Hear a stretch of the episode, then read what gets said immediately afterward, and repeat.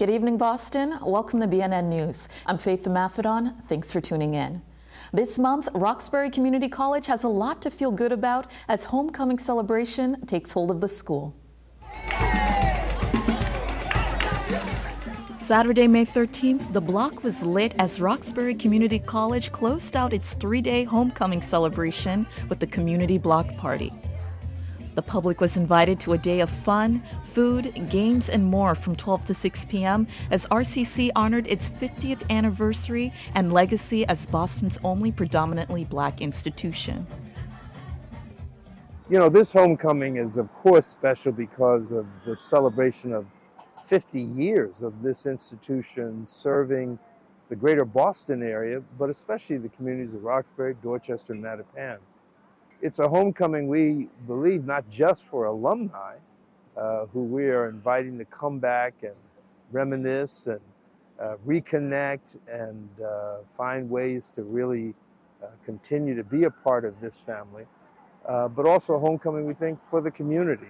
We haven't been able to have folks on campus for a little while because of the COVID pandemic, and we want people to recognize this is a resource and it's really the hub of the Roxbury community. And we just want people to have an opportunity to be on campus, connect with other neighbors, um, visit our enrollment table because we want folks to apply, um, and just hoping people have a phenomenal experience on campus today. For Hakika Greaves, student speaker of this year's 157 RCC May graduates, it was the perfect time to let her hair down and share her gratitude. I'm so grateful for everything that they've done for me and support me throughout my journey as a student and as a mother while pregnant. That made me a stronger person throughout my pregnancy and helped me to push even further to reach my career, my career goals and I was just so focused on finishing school and also being there for the students at RCC because they've been there for me. I think people don't understand the importance of having an institution like a Roxbury Community College.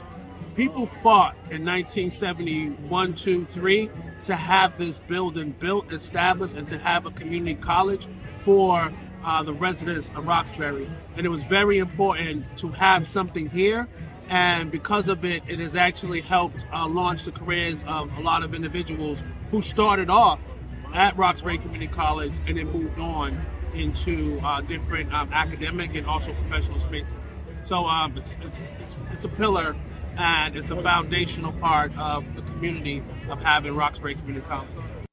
On the grounds, there were activities for all ages, from face painting to virtual reality for the youth, and an eye catching vendor market of black owned businesses.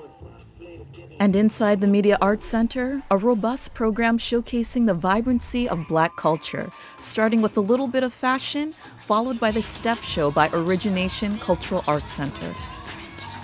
But the night belonged to hip hop, as guests enjoyed the coinciding 50 years of hip hop concert with live performances from Boston's most revered talents. Roxbury native and internationally known hip hop artist Ed O.G brought down the house as only a returning son could, and he had plenty of love for RCC.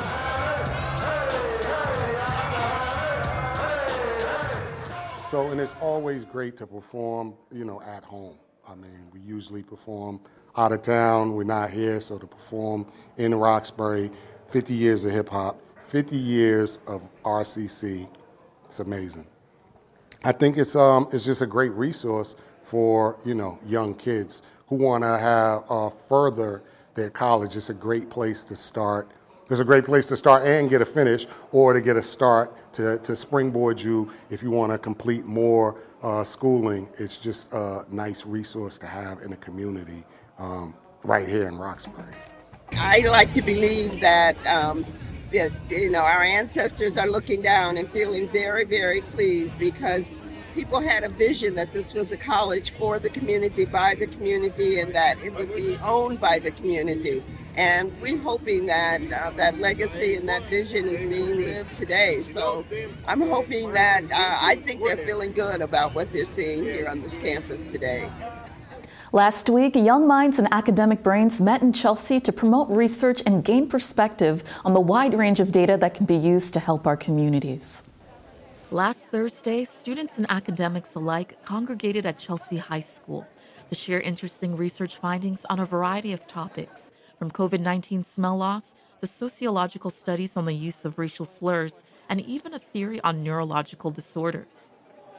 Keynote speaker Patrice C. Williams kicked off the festival with words to inspire scientific minds, and she emphasized the need for ethical practices when conducting studies on communities.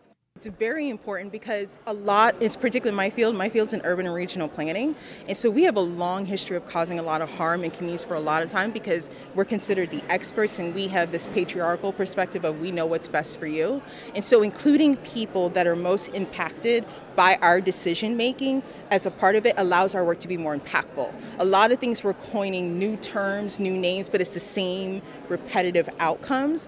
Why aren't we including the people who are going where our decision making is going to impact their livelihood? They need to be a part of the conversation. So we're making sure that we're thinking about all the different ways something could impact. Academic researchers from Mass General Hospital and Harvard Kennedy School shared their recent research and told us why studying these communities is so important. I think also as researchers, you know, we always want to be able to give back and share our findings with communities and those opportunities are, are hard to um, make happen a lot, a lot of the time. And so to have an event where we can uh, convene with other researchers and, uh, and share these results with community members, and especially with young people, um, I think it's just, it's, it's awesome. The Chelsea community has done an extraordinary job at just connecting researchers with the community and getting community feedback. Um, and I think that's very important because there's no there's no reason we should be even doing these studies if we're not going to talk to the people that they're supposed to benefit. Alyssa M. Alejandro Soto and Sasha Makia are clinical research assistants at Mass General Hospital, and their recent study on smell loss from COVID 19 reveal fascinating findings. Smell is a very subjective your your perception of your own sense of smell is very subjective. And there's like you can't really know if you're smelling something the right way um, because you don't have anything to compare it to. So here you can see that 43% of covid positive patients thought they had normal smell but then when you go to our results you see a very significant difference between how COVID negative patients performed versus COVID positive patients performed on our test. High school student Tania Freeman and her research group studied racial slurs within and against the black community, specifically the use of the N word. She shared their results and her hopes for the next generation of scientists. Two of the main ideas were you can't control others and like it's not that big of a deal. I hope that people will be more open and less ignorant to things like this. And I hope to educate me and my peers. I hope that we educate and we make a change with the use of the word and how people view us and our history. One middle school group was thrilled to share their study zinc deficiency as a risk factor for autism spectrum disorder. And their passion for research was palpable. Overall, what we found was uh, titanium dioxide is in uh, a lot of things that affect uh, the mTOR. I mean, titanium dioxide affects the mTOR, but things that have titanium dioxide are things like birth control and baby formula. That's why we started to look at them. And to basically, this whole thing was to find how mTOR helps the signal, but since the titanium dioxide messes up with the mTOR, the signal doesn't go through. That's why people with autism, they don't fully comprehend things like we do. Uh, I like research because I like learning, and I like like you know having a lot of knowledge about stuff. Even though like it is kind of nerve wracking, I get to present in front of so many people and show the world my work. Of the 34 presentations on display, 11 of them came directly from Chelsea students who held their ground side by side with established researchers. With young, bright minds like these, we're in good hands. Asian American Pacific Islander Heritage Month has nearly come to a close, but that's not stopping Boston Teachers Union from spreading AAPI culture through books. For a child, seeing oneself represented on the page can open up the world.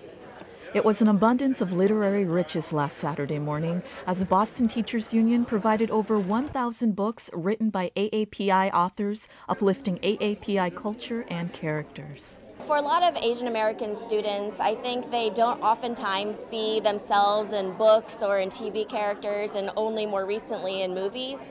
And so when we're trying to ensure that students have culturally relevant curriculum, meaning that they have books and stories and themes that they're familiar with or that resonate with them, then it's really important to have visibility in, in books as well for AAPI characters and having more AAPI authors write those stories that can be culturally relevant. For many parents present at BTU Hall that day, having such a wide selection of AAPI stories available to their children was an encouraging change from their own youth. When I grew up, there was one book in the library that represented Asian Americans. That was The Five Chinese Brothers, a book from 1933. And I remember just about every week going to pick up that book because it had the characters that looked like me, that represented my culture. And now to see my children, I've got four at BPS schools, uh, their faces are represented in books all around this room. The first book I remember reading with an Asian character is called So Far from the Bamboo Grove. I loved it because the character looked like me. Um, and I so I think it's important that kids see themselves in the books because when they see people who look like them, they're more interested in reading it, and the more that they read, they become better readers for it. Tracy Guan, BTU educator and local author of Love is Mama's Hands, understands the power of incorporating the details of daily Asian life in her work. Both of my books talk a lot about food. So, in many Asian American Asian American cultures, um, food is one of the biggest things in which um, parents and caregivers are able to show, you know, their their love and their affection. Um, and so, when they see the when they see the foods that they're familiar with, um, when they see all the different aspects of, you know, things that they grew up with, um, it's very it's very important um, because they get to see what's reflected in their everyday lives. Seeing one's culture in books draws in children, not only fostering an interest in reading, but validating their existence, affirming they have every right to take up space in this world. Growing up, uh, I didn't see a lot of uh, Asian faces in literature, and for me, it impacted how I viewed the world. And for me, that was very important in my identity formation. And so it wasn't until college where I saw more literature that represented uh, my faces and Asian spaces. And I think that's important uh, in order for you know young Asians to recognize that they do belong in this country and that having and seeing themselves in literature is really uh, a, a, stepping stone for them to kind of view them as being uh, someone that belongs in this country. Every child deserves the right to a great education, and that starts by igniting a passion for reading. With Saturday's offering of culturally relevant books, these families are off to a great start. No fault evictions are plaguing Boston residents, pushing out our most vulnerable members of the community. See how City Life Vida Urbana is supporting one senior fighting to keep his home. Juan Diaz is a senior healthcare worker who's being forced to fight a no fault eviction housing court to resist being displaced from his home, one that he's lived in for over 30 years. The abuse is horrendous of millionaires that keep continuing to buy up property, buying up buildings, raising the rent for no reason, evicting families that have nowhere to go. This is an abuse that we have to stop, and you know, the millionaires keep getting rich and we keep suffering. So we're going to continue to fight back against this. Before the sudden eviction, Juan complained a number of times about the substandard conditions of his apartment. Whenever issues were fixed, rent would increase, making it unaffordable for him and others.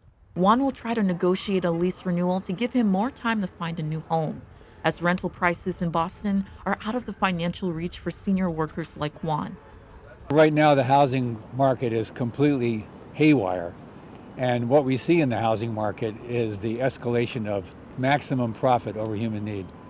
And that's what's happening here on Hyde Park with Juan Diaz. And it's what's happening all over the city and all over the metropolitan area and beyond.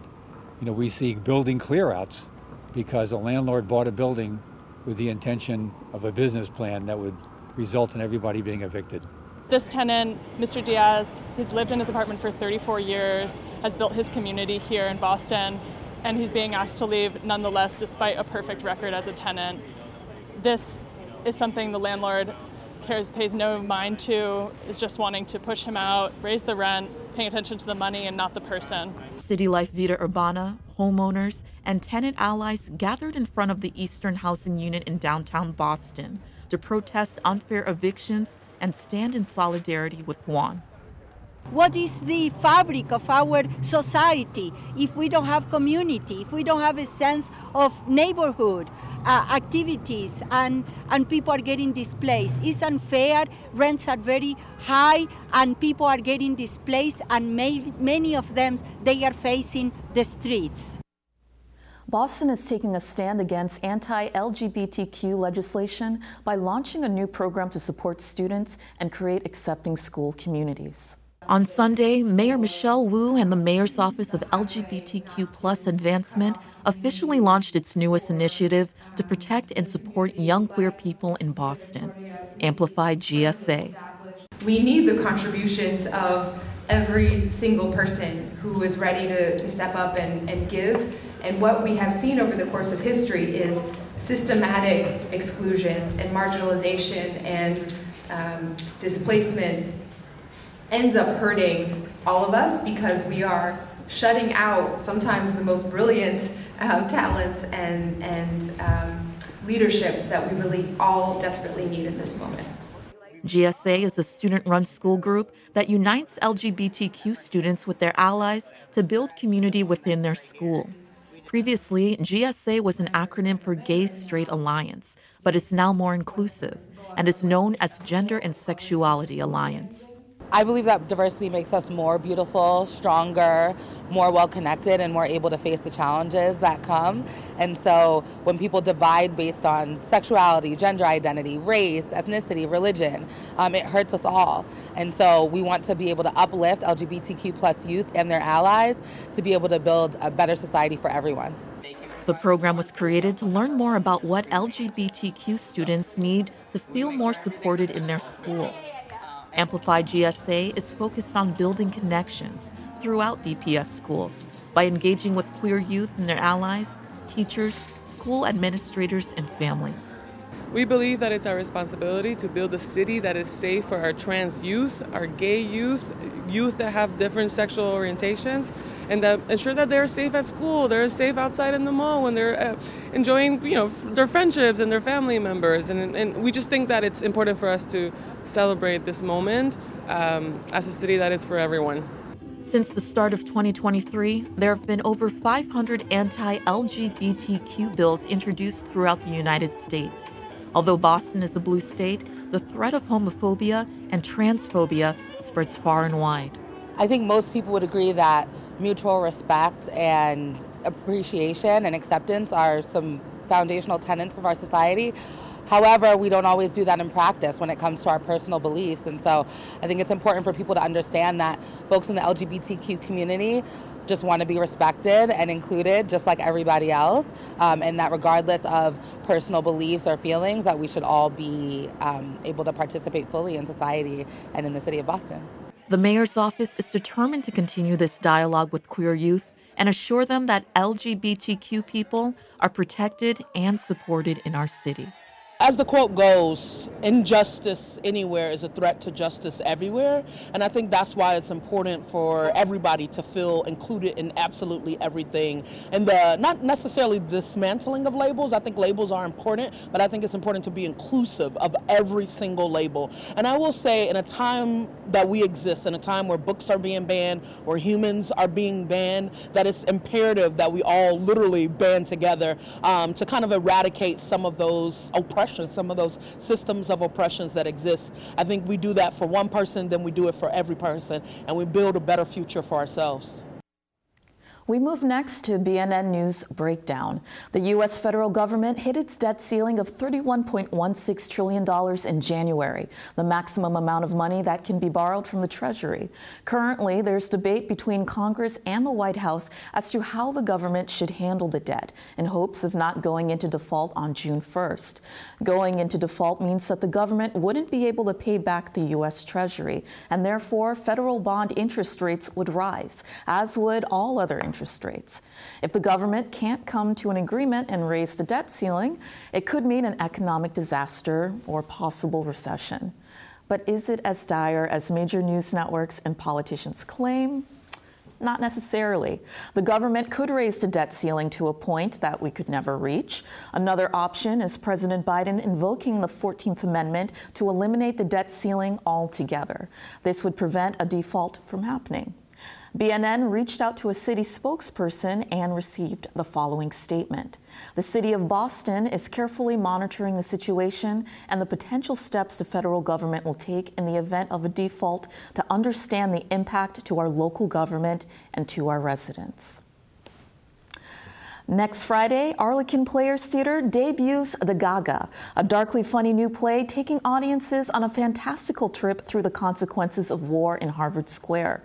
Enjoy our interview with actress ooh, Taya Fedorenko and managing producer Sarah Stackhouse. Arlekin is uh, a theater of immigrants. It's based in Needham, Massachusetts. Um, and it was actually founded by Igor Golyak, who came to the US as a Jewish immigrant when he was 11, and he came from Kiev, Ukraine. And so um, the Gaaga, which we're doing, is a play that has been written since the war started in Ukraine, and it's very personal to Igor and also to the whole Arlekin players community. Um, Arlekin was working for many, many years doing pretty extraordinary artistic work but it was in Russian.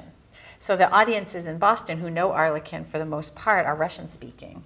Um, over the last five years, they've kind of exploded off the charts because um, Igor created some virtual theater pieces um, out of his living room, like shoved the couch to the side, put the dog in the bedroom, put the baby to bed, and made a virtual theater piece where he hacked together all kinds of technology and then made a trial and the audience was a jury.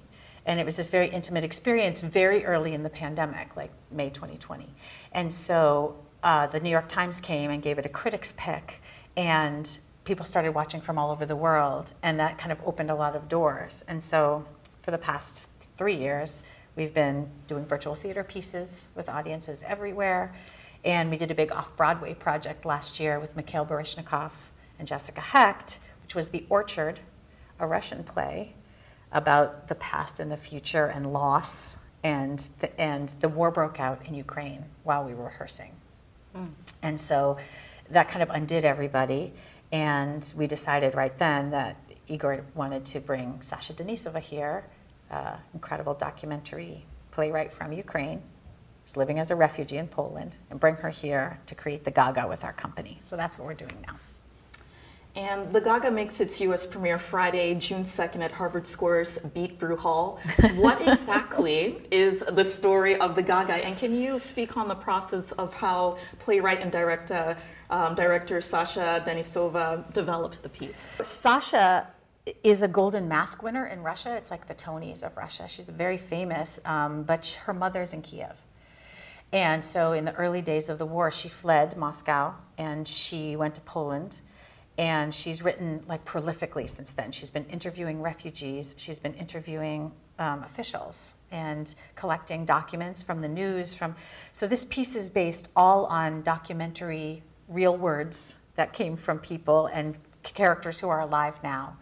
Um, and what she says is that for her, the only thing that's giving her hope right now is the the thought of justice happening and the way she's expressed it in this play is to have a Ukrainian girl who conjures a trial of Putin, this fantastical trial of Putin, mm-hmm. and in, from a bomb shelter in Ukraine, and then tries Putin, and the girl is the judge.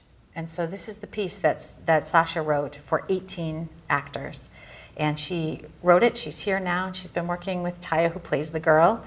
And um, we set it in this bomb shelter, restaurant turned into bomb shelter in the center of Harvard Square. Wow. That's a very, very big task. And uh, Taya, as mentioned, you play the girl, um, and it's more than just a play for you. You actually have a very personal connection as well to the war. Uh, what has been your experience stepping into playing the girl and navigating your real life here as a refugee? Um, it has been truly amazing to work with Sasha because um, you don't find uh, Ukrainian artists often where I live in New York, for example. And it was truly amazing to actually get her perspective because I left right before the war started, and my whole family, like my parents, are still in Kiev, and my sisters are in Poland. And the girl, the character, is from Mariupol, which is in the east of Ukraine, and it is currently occupied by Russian military. And uh, it was it was incredible to do the research about what it would be like to be the person who is trapped in this apartment in this situation because um, the whole play wants to bring into attention the fact that children are being illegally deported from Ukraine and forcibly adopted into Russia, into Russian families, mm-hmm. and they're taken away from their parents and their families. And the girl is one of those people. And I feel like it's a very important message for you know, people in America and all over the world. And I also love the idea of it being show, shown online mm-hmm. because my parents will be able to see it because from Ukraine it's a time difference, mm-hmm. but still it's a very great opportunity for them. I'm sure they must be very proud of you. Um, and you're a young actress. You are working with a very large cast, as mentioned. yes, uh, 18. 18, in fact. Uh, what, what was it like? What's been most challenging working with so many people on this show? Think it's a little challenging to keep up with them because everyone is very experienced. They're professionals and they're truly amazing, and I learn so much from them. And I'm trying to keep up with their professionalism, and I want to be as good as I can be. But of course, I need guidance, and uh, a lot of the actors have been helping me because theater is a new thing for me. This is my first ever big project with Arlekin players, and I'm I learn from them every day. And the most challenging thing is truly to just you know show my best, even though I know that I'm, I still have so much to learn. And unique about this production is its immersive, site specific staging.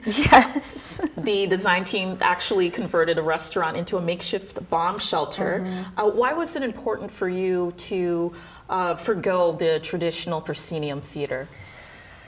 I think Igor and I had a night when we received Sasha's script because we were supposed to be in a traditional theater. We actually had one booked. Hmm and we got the script. I mean, we had seen the script, but we got the final version of the script translated, and we were like, "This is a world-class piece. Like this is should be on the best stages. In I mean, this is extraordinary, and we need to do service, do it service, and what would elevate it and really make it um, special." Um, and we started talking about like if we could be in a space like Harvard Square where it's just a huge thoroughfare where if there were god forbid you know a war or bombings happening where would we go? And there's this beautiful big restaurant. It used to be the beat brew hall. Um, trinity properties um, owns it in harvard square and they're a great friend to the arts and they have um, I've produced with them before in some of their storefronts. And so I reached out to Harvard Square Business Association and said, We want a space that we can turn into a bomb shelter that will feel like people are immersing themselves in it. They're having the experience of what it would be like to go in there um, and really just be completely uh, surrounded by this world. And what do you hope that people take away from the Gaaga? You want to? I really hope that because I know that it's difficult to understand something that is not like affecting you personally and of course there are wars going on every day in like the world. And I feel like this is an opportunity for me, for like Ukrainians in general, to show the world what it is truly like. Like the immersive experience really helps you to understand what it's like to be in a bomb shelter if you've never been to one, um, what it's like to feel kind of trapped with like a certain amount of people and to feel close to the actors and to the audience and have this connection.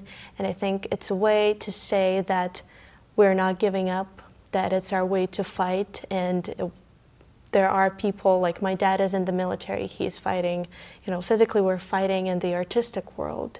And I think it's important to, you know, go everywhere and show everyone what it's like and what we can do and what we will do.